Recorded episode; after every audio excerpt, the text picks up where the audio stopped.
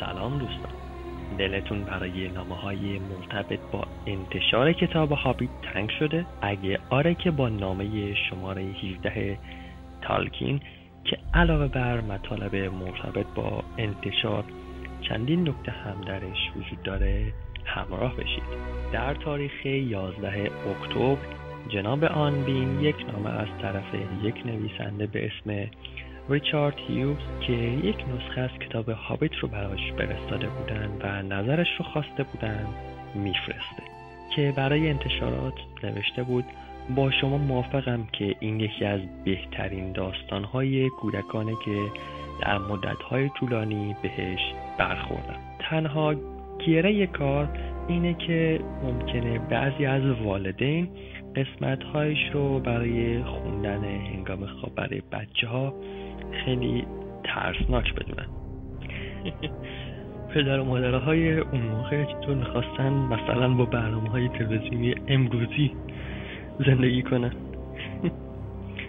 خب توی اون نامه البته آنبین گفته که پسر یازده سالش رینر داره برای بار دوم و البته نسخه ویراهی شده رو می‌خونه که گزارش و نظر مثبت این پسر بود که باعث چاپ کتاب هابیت شد.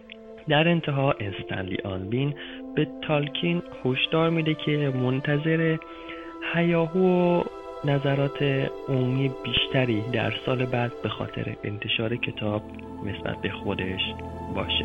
واه عجب مقدمی شد. بذارید بریم به تاریخ 15 اکتبر که نامه شماره 17 در واقع نوشته شده. اول از همه چی تالکین از آلن آنبین به خاطر نامهش تشکر می‌کنه و هم به خاطر اون نامه‌ای که از طرف ریچارد واسش فرستاده بودن و براش یه جوره جالب بوده نظر اون شخص چون تقریبا همدیگر رو نمیشناختن.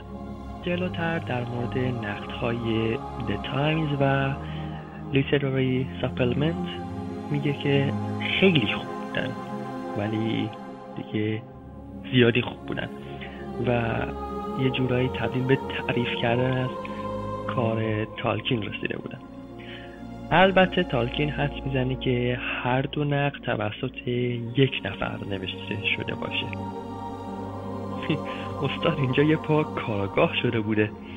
البته اون فرد که بعدا مشخص میشه دوستش سی اس لویس بوده که اون نقدها رو بدون نام نوشته بوده. که حالا در توضیح حدسش میگه که مدت ها پیش اینا با هم بودن و یک علاقه رو به سبک کتاب خونی داشتن. و سالهای زیادی رو در کنار هم به رد و بدل کردن افکار پرداخته بودن. البته هیچ کدوم از اینا نشونه ای نیست که این نقد بد بوده یا چیز خوب بوده چون توی عموم خیلی تاثیر گذاشته این نقدا.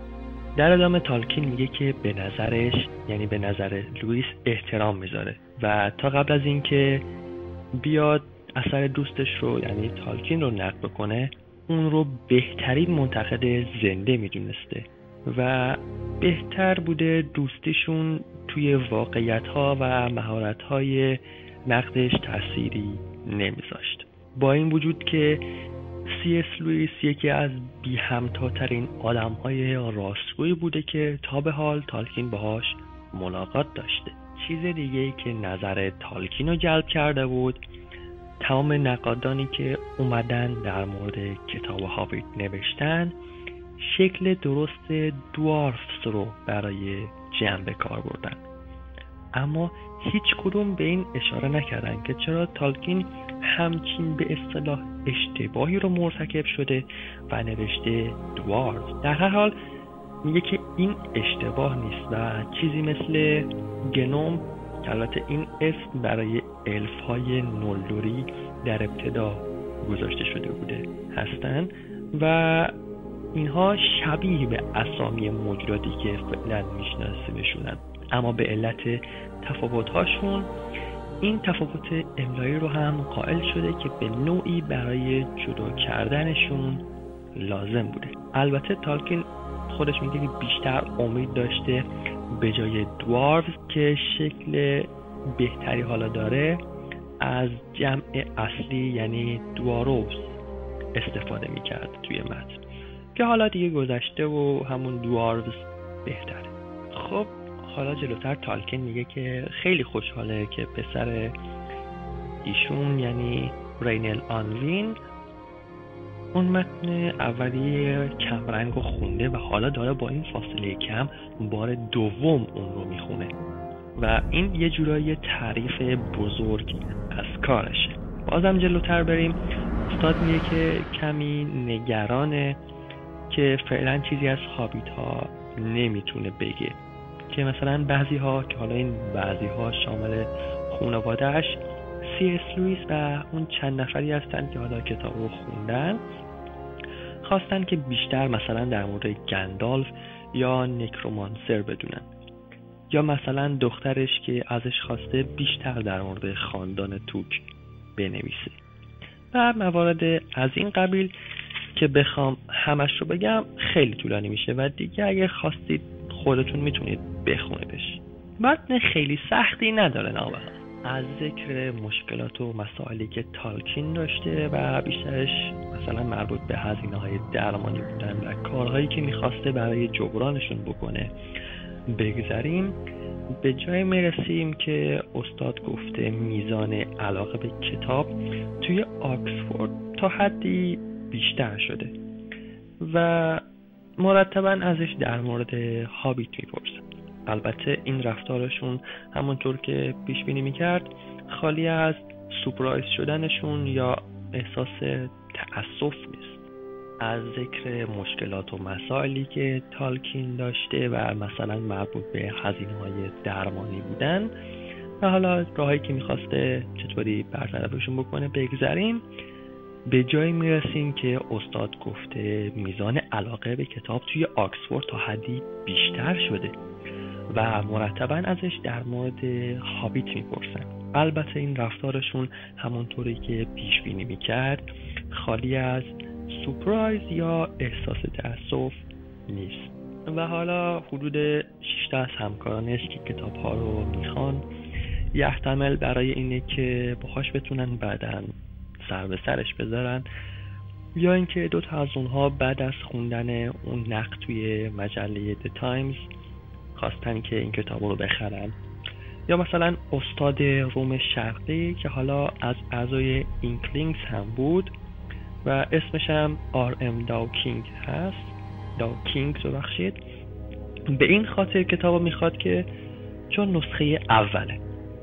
و نسخه های اول هم اگه نگاه بکنیم بعد از مدت خیلی با ارزش میشن و یه نگاه تجاری بهش داشتیم. البته استاد تاریخ معاصر رو هم دیده که که این کتاب رو می‌خونه.